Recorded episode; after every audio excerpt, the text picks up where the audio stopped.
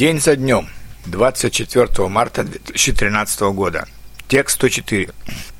Самый холодный март. Заканчивается март.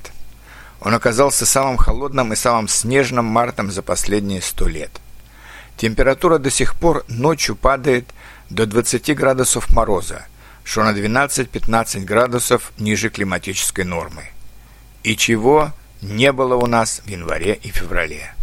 То есть зимние месяцы оказались теплее первого весеннего месяца.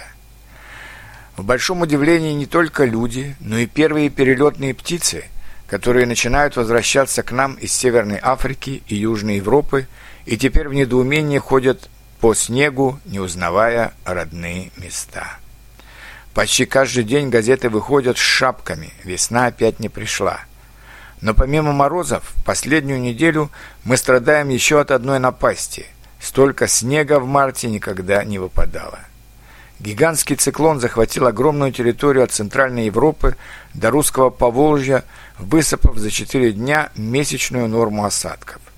Я смотрел по телевизору, как в Киеве встали трамваи и как воинские бронетранспортеры вытаскивают машины из снежных сугробов.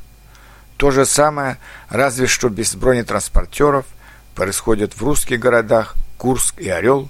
С утра снегом засыпает Москву, Тверь и Нижний Новгород. Слава Богу, Петербург находится немного в стороне от этого циклона, но ночные морозы и у нас посильнее, чем в январе и феврале. Однако днем температура поднимается почти до нуля, а значит, есть надежда, что через неделю или две весна все-таки придет.